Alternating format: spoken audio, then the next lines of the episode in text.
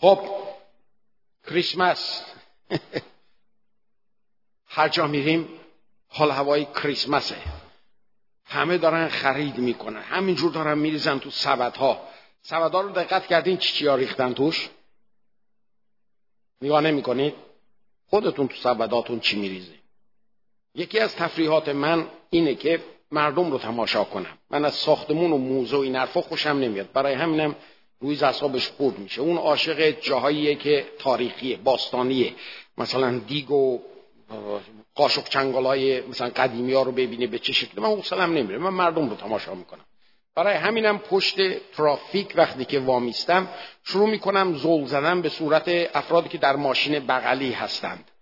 و می‌خوام فکر کنم تجسم کنم که اینا الان در چه حال هوایی هستند. وقتی که می‌بینم که دو نفر هستن که فرض کن که هر دو دارن مثلا خانم آقا هر دو دارن از شیشه به جلو نگاه می‌کنن اصلا به صورت هم دیگه نگاه نمی‌کنن می‌فهمم که از رابطه ای که دارن مدت ها گذشته. برای همینم به هم دیگه نه. وقتی می‌بینم یکی این ور نگاه می‌کنه یکی اون ور نگاه می‌کنه هر دو ساکتن می‌فهمم که قرن. وقتی می‌بینم اینا کله تو کله همدیگه چراغ سبز شده اینا نمیرن. می‌فهمم که اینا واقعا عاشقانه همدیگه رو دوست دارن. برای همینم به همه شما دارم توصیه می‌کنم. وقتی که پشت چراغ قرمز وایستاده ممکنه مثل من افراد زیادی باشن. برای اینکه اونها رو تشویق کنید با بغل دستیتون با همسرتون با کسانی که باتون در ماشین هستن بیشتر برید و صحبت بکنید. در این حال نگاه می‌کنم به اون چیزایی که مردم می‌خرن. برای اینکه اون چی که در سبد ها هست نشون دهنده اینه که اینها برداشتی که در واقع برای از کریسمس دارن چی هستش؟ خب بعضی ها می‌بینم خیلی چیزهای تزینی شیرنی فلان می‌فهمم که مهمون زیاد خواهند داشت. بعضی ها رو می‌بینم که حسابی انگاری که کارخونه های آبجوسازی بسته است. همین جور چیدن اومده بالا معلوم چقدر خواهند خورد. بعضی ها می‌بینم اون زیر هی اون شیشه های الکل های قوی رو هی دارن اونجا میچینن روش پرتقال و سیب زمینی اینا می‌ذارن. می‌فهمم که بله اینا هم برای خودشون یک برنامه ای رو دارن. خلاصه کریسمس الان با این وضعیتی که دنیا داره که دائم داره به طرف پالیتیکلی کرکت میره یعنی آقا حرفی نزن به مردم بر بخوره اونم درسته تو هم درستی آه شما هم درست میگید. در واقع همه دارن درست میگن چون روی حقیقت نسبی میچرخه. در یک چنین زمانی دنیا در واقع از کریسمس معلومه که فقط این جشن شادیش تعطیلش مسافرتش عرقش بوزش آبجوش و مهمونیاش یادشون میاد و چقدر مهمه که واقعا کلیسا در همین زمان برگرده به اون حقیقت اصلی کریسمس. کریسمس چی هست؟ ما وقتی که نگاه می‌کنیم به اون کارت تبریکایی که برای ما میفرستن می‌بینیم که در کریسمس خیلی از عوامل و افراد توش سهیم هستند و می‌بینیم که خدا برای افرادی که در اون جریان کریسمس سهیم هستند برای هر کدومشون یه وظیفه ای رو گذاشته. مثلا فرشتگان ظاهر میشن به شبانان و برای اونها بشارت عظیم دارن. میگن ما برای شما مژده عظیمی رو داریم. مژده ای که بذارید اینجوری شروع کنیم. خدا رو در آسمان جلال بر زمین در میان تمام افرادی که به دنبال کسب رضامندی خدا هستند شالوم باشه سلامتی باشه زندگیشون قشنگ چرخه ما می‌بینیم شبانان با اونا گفته میشه که اینک در شهر داوود برای شما بلدید به دنیا اومده او پادشاهه. و اونها برمیگردن میگن ای جدا بلنشین بریم ببینیم چه خبره کجا داره این اتفاق میفته. می‌بینیم که این کریسمس در زندگی افراد مختلف حتی فرشتگان داره یک حرکتی رو ایجاد می‌کنه. انگاری خدا یه چیزی به اونها میگه و اونها هم اطاعت می‌کنن از خدا. می‌بینیم که از همین مملکت خود ما سه نفر بلند میشند در ظرف دو سال. از دو سال جلوتر. خداوند به اونها گفت و می‌دونید چیه؟ آره می‌دونم که شما همه زرتشتی هستید. می‌دونم که سیستم مذهبی خیلی عالی دارید. ولی واقعیت اینه که پادشاه حقیقی قرار متولد بشه. و این افراد یعنی عجب. پادشاه حقیقی داره متولد میشه. آن کسی که بارها به ما گفته شده.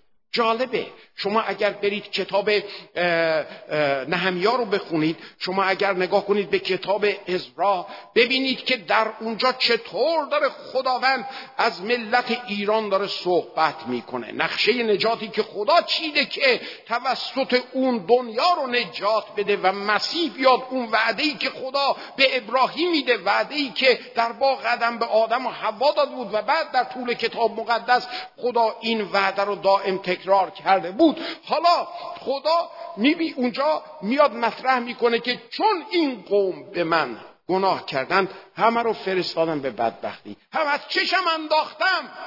ولی خدا که از حرفش بر نمیگرده خدا که از وعدش بر نمیگرده برای همین خدا نگاه می‌کنه. کدوم ملت رو انتخاب بکنم؟ ایرانی ها کوروش به عنوان مسیح خداوند خداوند خودش یاد می‌کنه.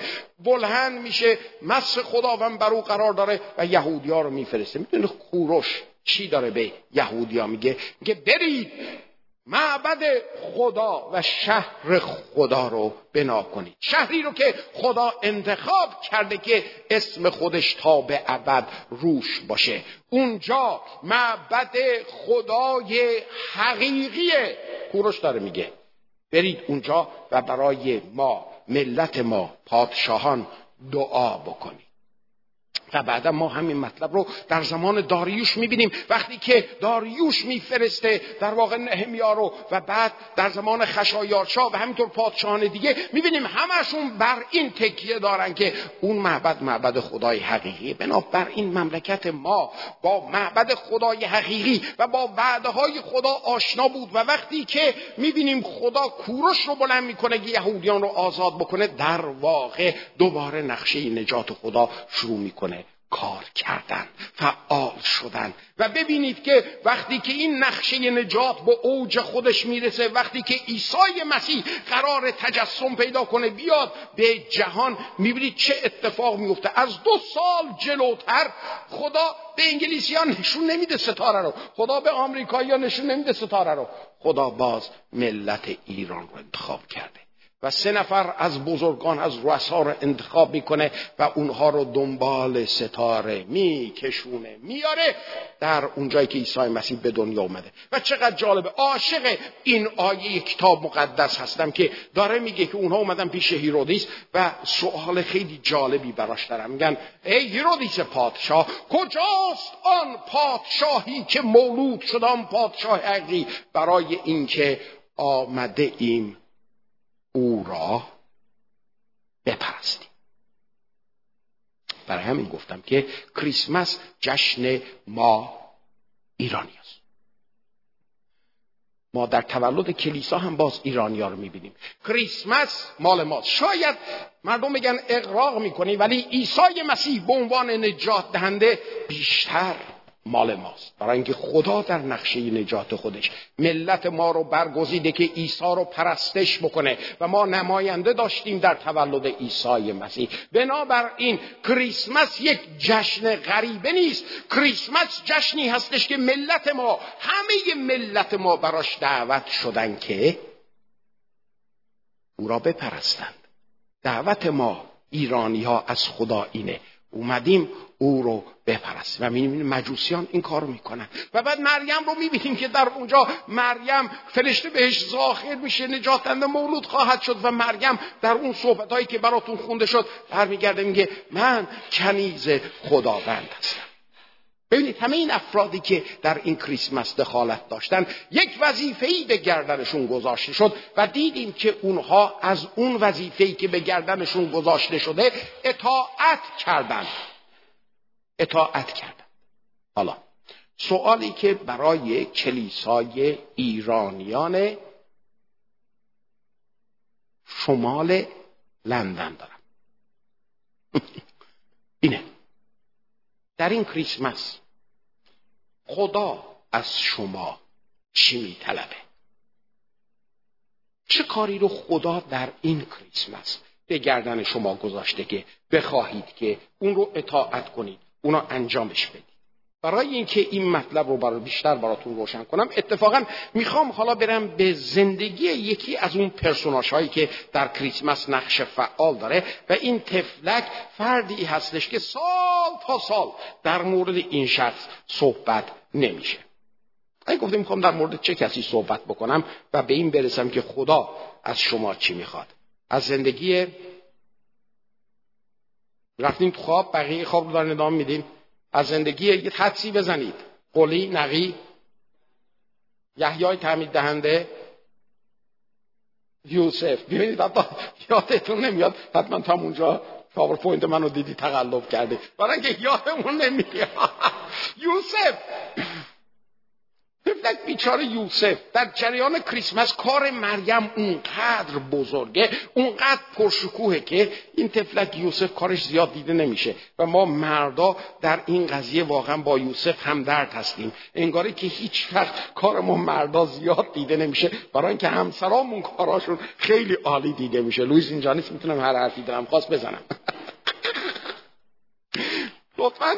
دست نزن تو فردا باید بری از اینجا باید بری خونه. متا یک کیجده رو اگر باز بکنید امروز می‌خوام در این مورد صحبت کنم تا به اون سوالی که از شما کردم برسم. متا از یک تا هیجده اما ولادت عیسی مسیح چنین بود که چون مادرش مریم به یوسف نامزد شده بود قبل از آن که با هم آیند یعنی با هم هم خواب شوند او را از روح القدس حامله یافتند. و شوهرش یوسف چون که مرد صالح بود و نخواست او را عبرت نماید پس اراده نمود او را به پنهانی رها کند. اما چون او یعنی یوسف در این چیزها تفکر می‌کرد ناگاه فرشته خداوند در خواب بر وی ظاهر شده گفت ای یوسف پسر داوود از گرفتن زن خیش مریم مترس زیرا که آنچه در وی قرار گرفته است از روح القدس است. و او پسری خواهد زایید و نام او را عیسی خواهی نهاد زیرا که او امت خیش را از گناهان خواهد رهانید. و این همه برای آن واقع شد که کلامی که خداوند به زبان نبی گفته شده بود تمام شود که اینک با کره آبستن شده پسری خواهد زایید و نام او را امانویل خواهند خواند که تفسیرش این است. خدا با ما. پس یوسف وقتی از خواب بیدار شد چنان که فرشته خداوند بدو امر کرده بود به عمل آورد و زن خیش را گرفت و تا پسر نخستین خود را نزایید او را نشناخت و او را عیسی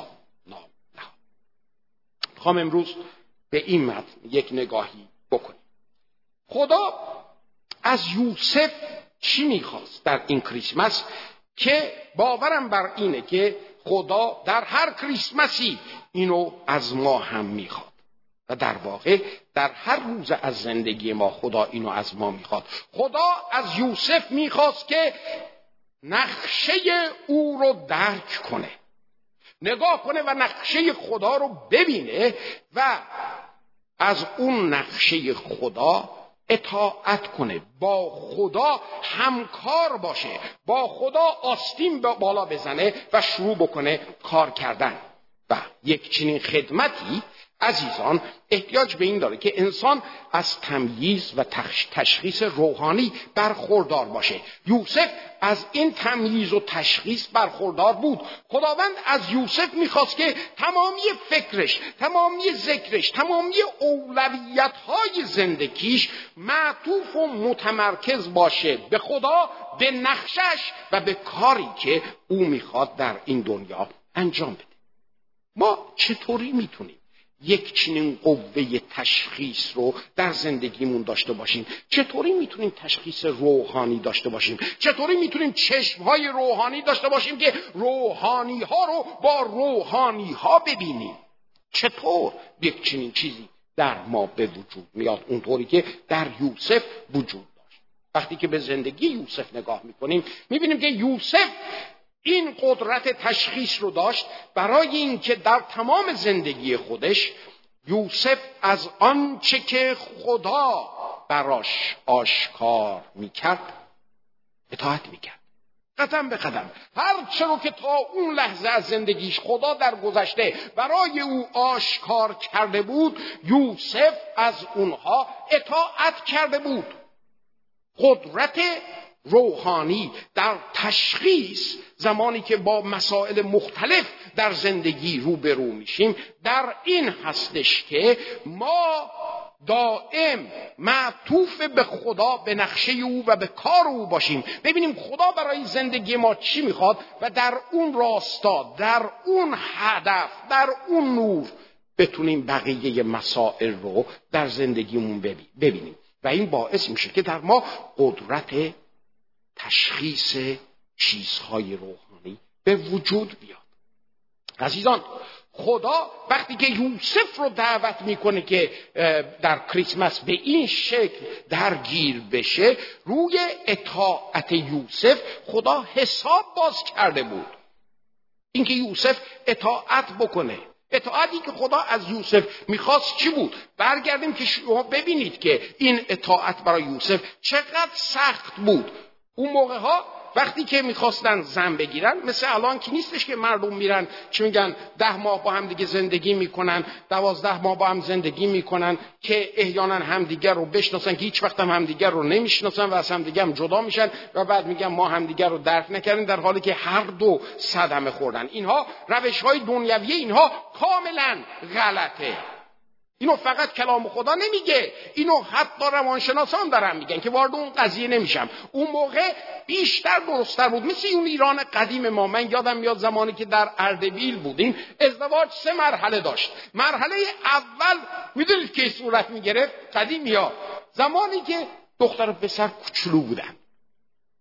وقتی که اینجا راه یه پسر آقا پسر اینجا داشت راه می‌رفت. مثلا همینجوری می‌رفت مادر گفت آخ قربونت برم آخ قربونت برم. و احیانا مثلا در همسایگی در خانواده یه دختر کوچوله دیگه هم بود. بعد اینها یهوی مادرها با هم دیگه قرار میذاشتن. می‌دونی اینها به هم. از همون بچگی اسم میذاشتم این بچه ها با همدیگه بزرگ می‌شدن. و بهتون بگم همچین نگید او این چقدر غلطه. اتفاقا در طول زمان چنان اون خلقتی به وجود اومد که همینجوری عشقای بسیار بزرگی به وجود اومده. من بسیاری از این افراد رو و خیلی دوست دارم بشنوم. آقا شما چجوری ازدواج کردید؟ چجوری شد؟ و ما از بچگی با هم بزرگ من از بچگی عاشقش بودم. به این شکل صورت می‌گرفت. احتمالا مال این مریم و یوسف هم اینجوری بوده. مرحله دوم مرحله بود که دیگه با هم دیگه ازدواج بکنن ولی میبایست به هم دیگه محرم می‌شدن. این نبود که دستشون رو بگیرن های های تو خیابون راه برن و فلان اینو میگید من قلبم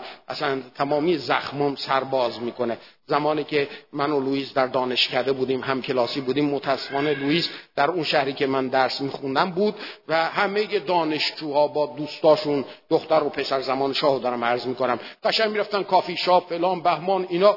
ولی لوئیس و خانوادهش همه تو اون شهر میشناختن. تنها جایی که من لوئیس رو تو می‌تونستم ببینم در کلاس درس بود.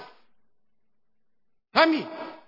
و یادتون باشه تنها حرفی هم که اولین حرفی هم که برای دوست شدم با لوئیس زدم که مدرک نگر باشید که با من ازدواج می‌کنی یا نه. خب این اون روش به نرمال نبود. روش نرمال معمولا به این شکل بود که دختر و پسر رو میمدن عقد هم دیگه می‌کردن که نسبت به هم محرم باشن که براشون حرف در نیاد و در این حال بتونن آزادانه در مورد زندگی آیندهشون تصمیم بگیرن. در این مقطع دختر و پسر با هم دیگه همخوابه نمی‌شدن.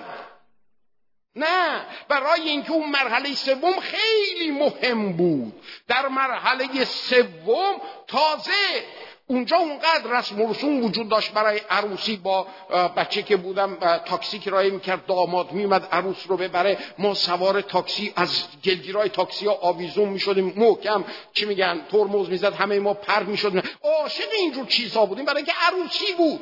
و در عروسی هم مثل الان دعوت لطفا به ما بفرمایید که آیا میایید یا نه. اینا همش بلک بازی هستش. اون موقع وقتی که یه عروسی صورت می‌گرفت مال همه بود. همه شادی می‌کردن. چون اونایی که در داخل خونه بودن چون ماهایی که به بچه ها که دمه در جمع شده بودیم. برای که عروسی بود. و این عروسی روز با شکوهی بود. روزی بود که در واقع شب اول عروسی برای داماد و برای دختر یک روز فراموش نشدنی در زندگیشون بود. برای اینکه اینها داشتن با همدیگه یک تن می شدن افتخار دختر در اون موقع این بود که در واقع باکرگیش اونجا ثابت می‌شد. این افتخار بود. ای کاش که هنوز این ارزش ها رو داشتیم. این افتخارها رو داشتیم. الان افتخارهای جامعه ما در بی افتخاری متاسفانه. اون وقت میگید چرا آمار طلاق 95 درصده؟ برای اینجور چیزها بگذاریم. در مورد مریم و یوسف هم همین بود. جامعه وقتی که به مریم و یوسف نگاه می‌کرد اونها رو در واقع زن و شوهر می‌دید. حالا در وسط همه اینا یهو یوسف می‌بینه که های های مریم باکر است. شکمش بالا اومده. و بعد وقتی که میره به مریم مریم داستان چیه؟ مریم میگه متاسفم یوسف ولی این کار کار روح القدس یوسف مردی خدا ترس بود. یوسف با تمامی وعده های کلام خدا آشنا بود. ولی در عین حال وقتی که به خودش نگاه می‌کرد در عین حال وقتی که به مریم نگاه می‌کرد اصلا تو فکرش نمی گنجید که آن نبوت که اینک باکر حامل خواهد شده پسری خواهد زایید. برای اینکه اینو باور کنه چیزی بیشتر از حرف مریم رو احتیاج داشت. برای همین هم یوسف گیج بود. یوسف تمامی رویاهاش به هم ریخته بود. هر دامادی هر پسری رویا داره. با دختر مورد علاقش ازدواج می‌کنه. نمی‌دونم خونه می‌سازن. فلان بهمان اله بله بهمان. الان همش یهویی فرو ریخته. حالا در این جامعه کوچک چی میگن؟ دیگه اسم یوسف میفته تو زبونها. آبرو همه همه اینها. ولی چیزی که گیجه او رو بیشتر می‌کرد این بود که اصلا به شخصیت مریم نمی‌خورد این کارا. مریم رو از قدیم میشناخت. میدونستش که مریم پاکی اخلاقی در زندگیش اصلیه که زندگیشو داره به جلو می‌بره. بنابراین یک چنین شخصیتی الان چطور ممکنه که حامله باشه؟ و این یوسف رو آشفتش کرد.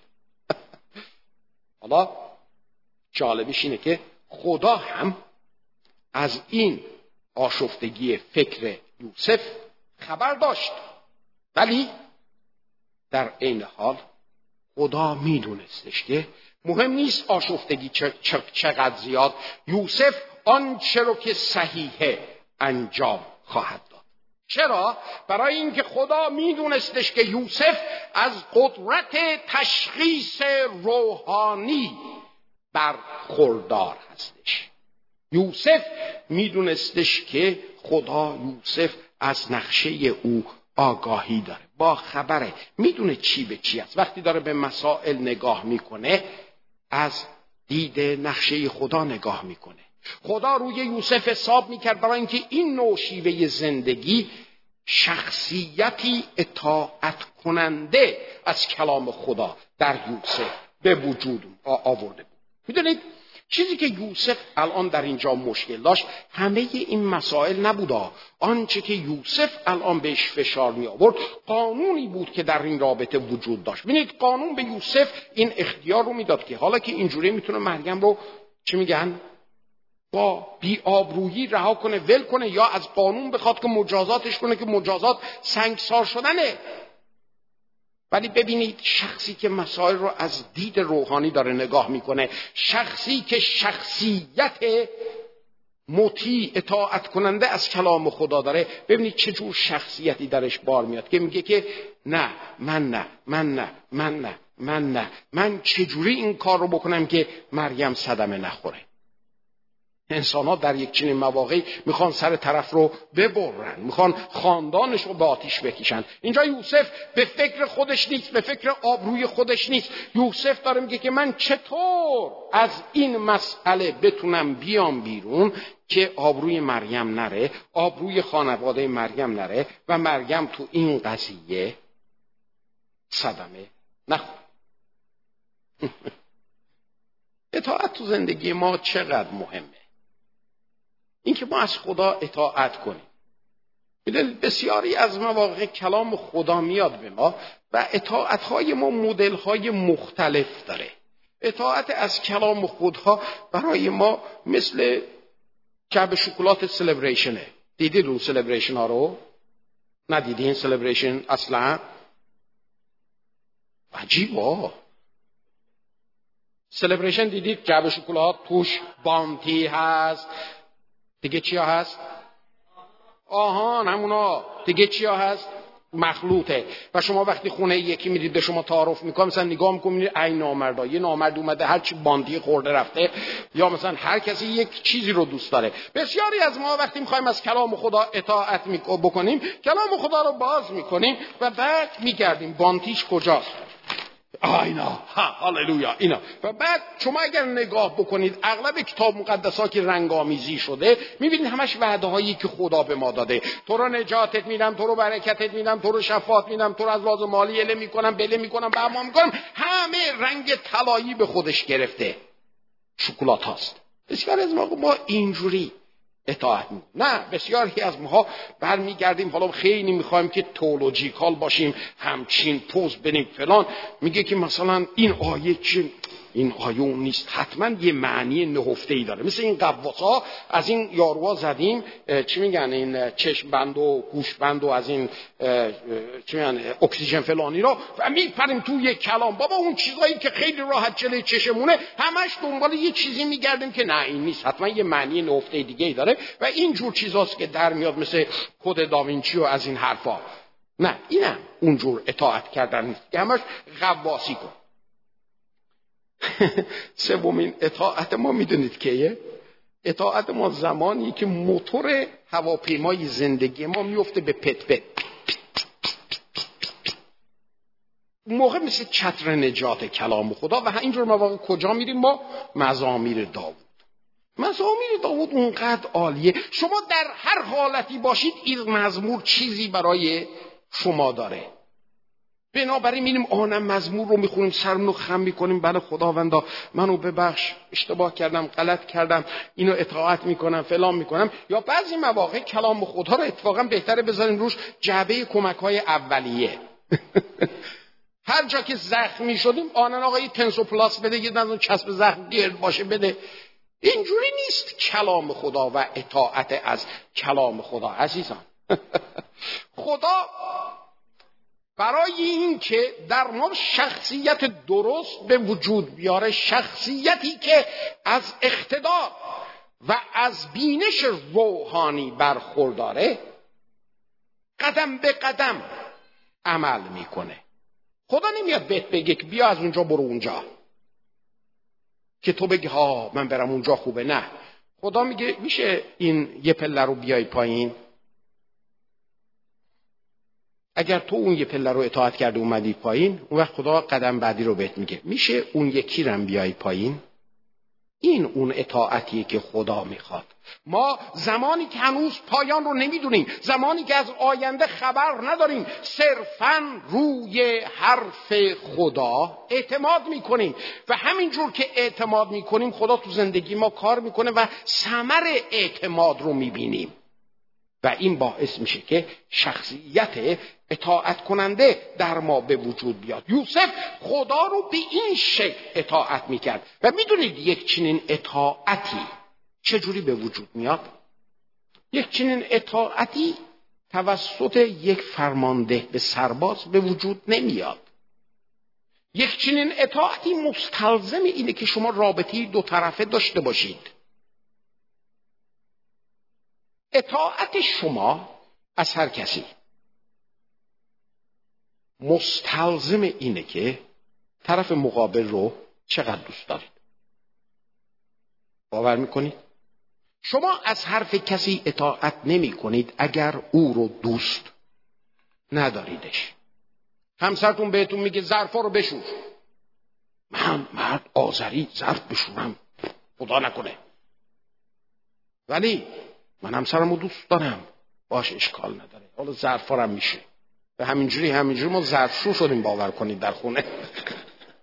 حالا اینجوریه به نام بر این مسیح اتفاقا برمیگرده به قوم یهود میگه به اون علمای یهودی میگه من از قلب شما خبر دارم و می‌دونم چرا شما از خدا اطاعت نمی کنید برای اینکه محبت خدا در قلب شما نیست.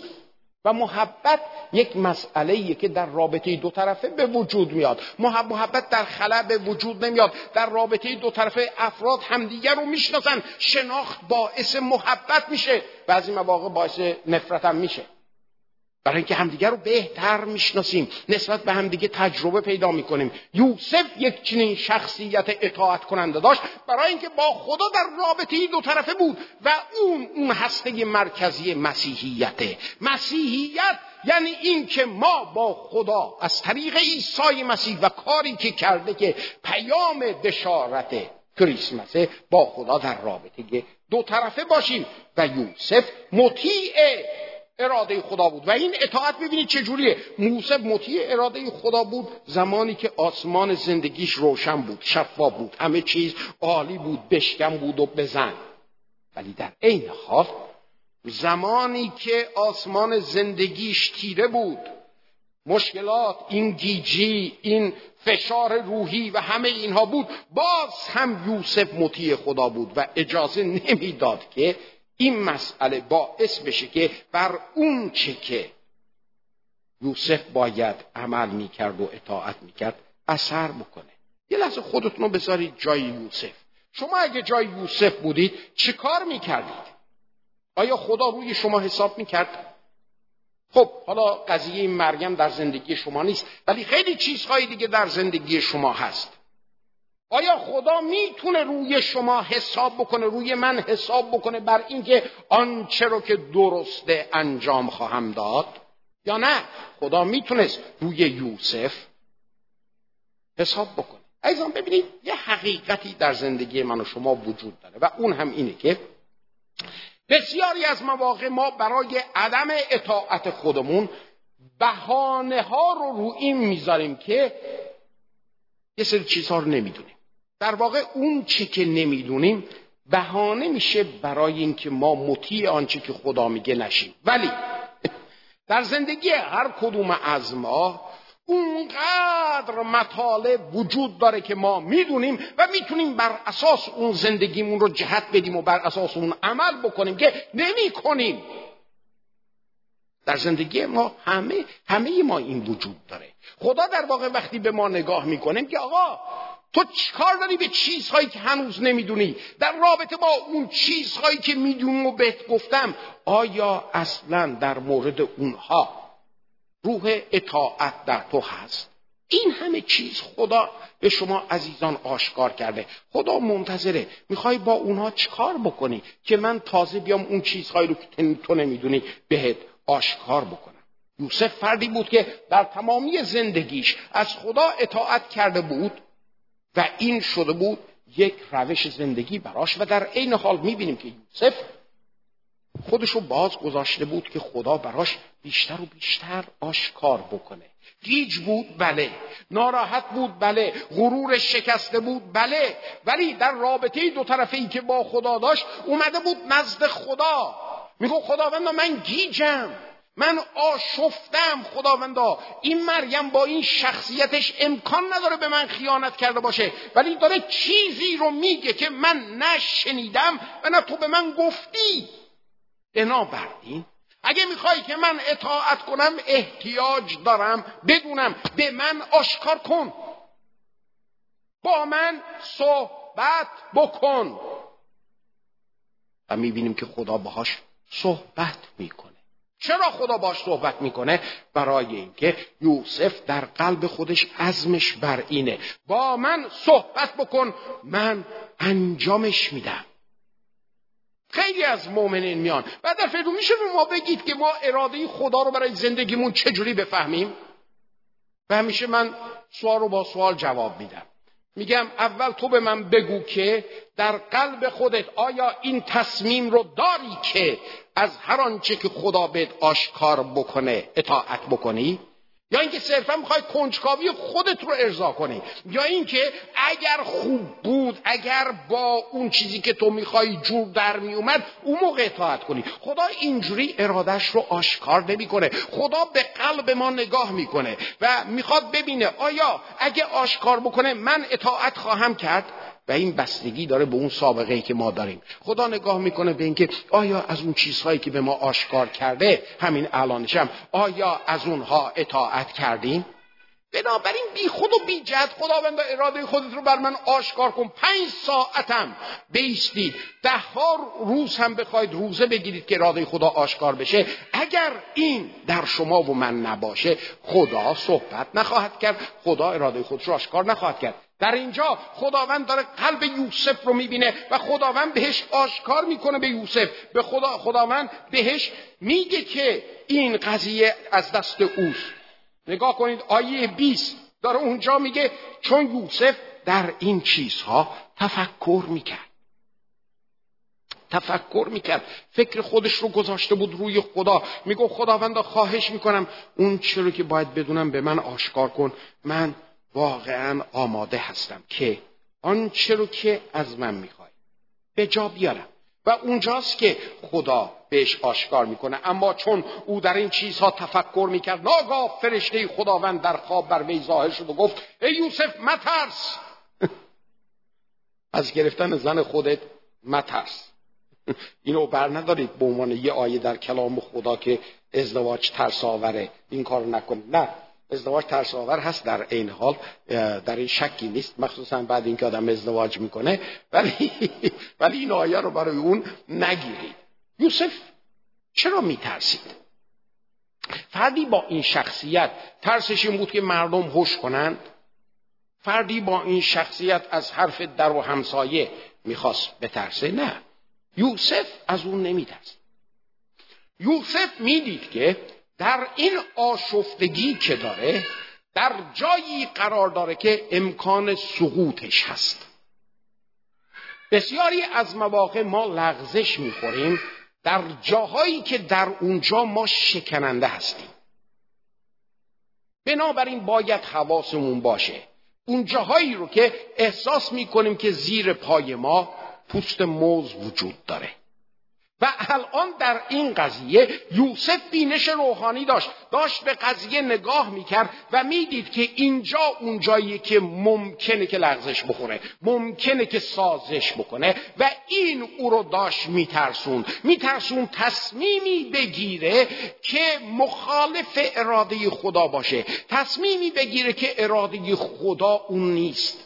یوسف از این میترسید. یوسف می‌خواست اراده خدا رو به عمل بیاره. برای همینم فرشته خدا بهش میگه یوسف مترس نترس از اینکه بری مریم رو بگیری. برای اینکه آنچه که اتفاق افتاده تصدیق دارم می‌کنم. بله کار منه نقشه منه.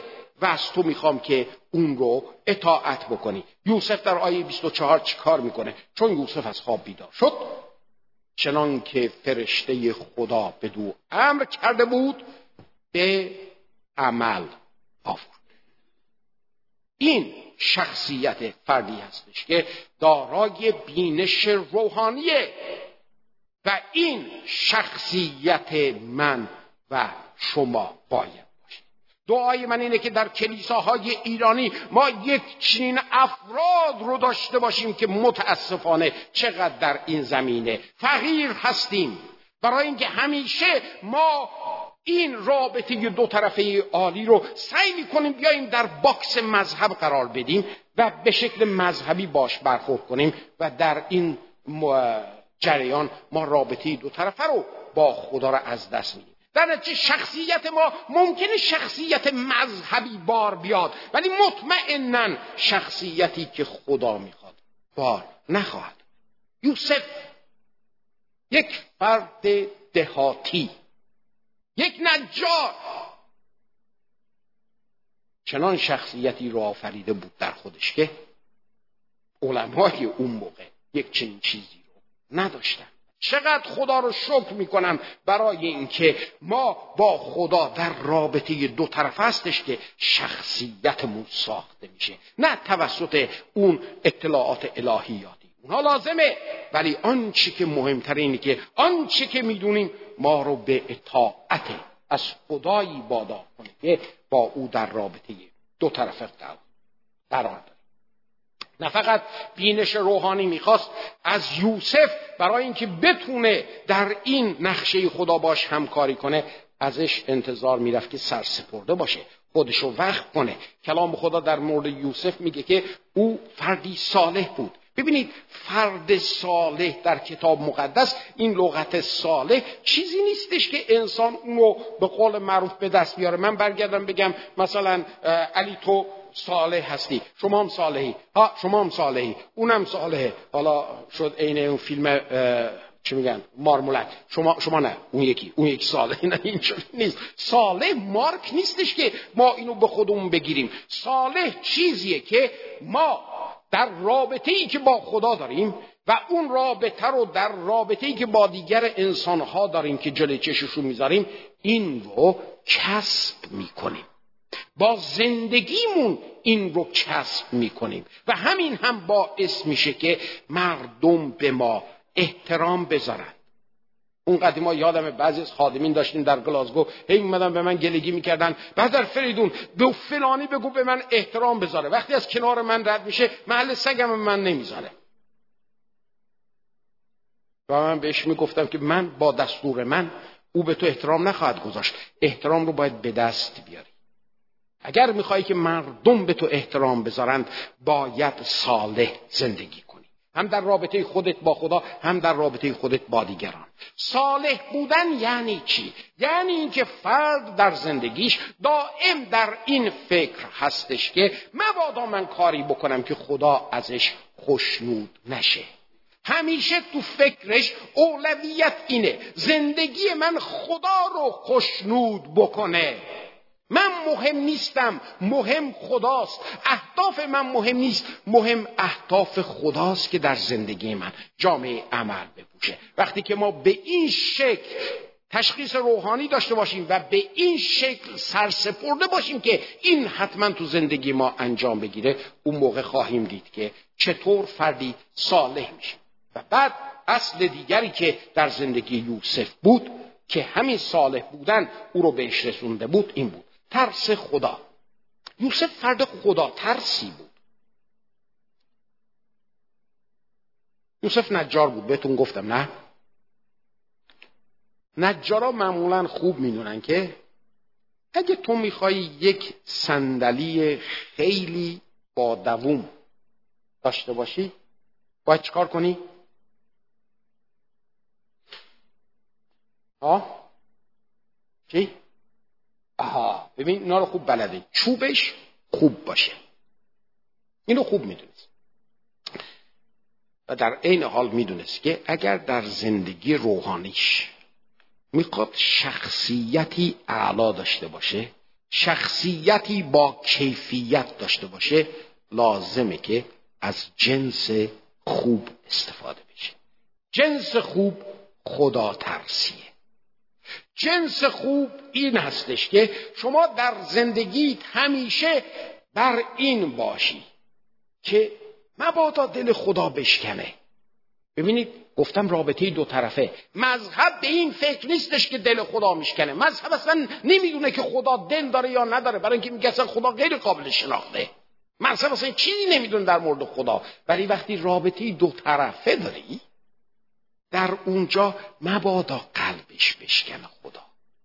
اونقدر شکستن قلب شما برای شما مهمه که همینطوری چی هستی؟ در یک ما در زبان فارسی نداریم ولی در در انگلیسی لغت خوبی هست. میگن او شما در در ترس در حرمتی بسیار والا نسبت به خدا قرار. بذار اینجوری مثال بزنم.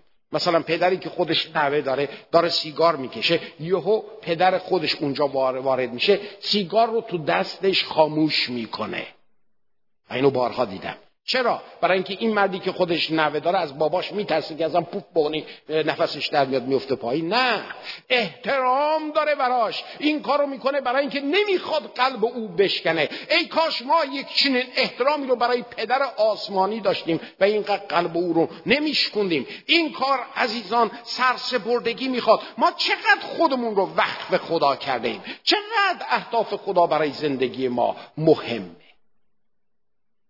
ما لازمه سرسپرده باشیم برای خدا. لازمه که خدا ترسی در زندگی ما باشیم. و یوسف سرسپرده کار خدا در زندگی دیگران بود. در زندگی مریم در زندگی عیسی. می‌تونید چجوری سرسپرده بود؟ اونایی که بچه اول رو دارن منتظرن همش رویا میچینن.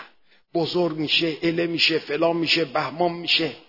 من می‌دونم مثلا آرش هم دلش آب میشه وقتی بچهش میره اون و میاد و بازی می‌کنه. هزاران آرزو داره. آخ بابا برات فلان بشه آی بهمان بشه آخ تو عروسیت میرقصن رویا هاست که همینطور ساخته میشه و این عادیه این محبتیه که در وجود ما داره به این شه خودشو نشون میده. حالا این یوسف بیچاره. عیسی رو نگاه می‌کرد در اونجا و رویاهایی رو که داشت آنن جلوشو می‌گرفت. برای اینکه میبایست رویاهای خود یوسف نه رویاهای خدا در زندگی و جامه عمل بپوشه برای شماهایی که هی دارید میگید آی بچه ما اونجوری آی بچه ما اینجوری آی بچه من فلان آی بچه من بهمان.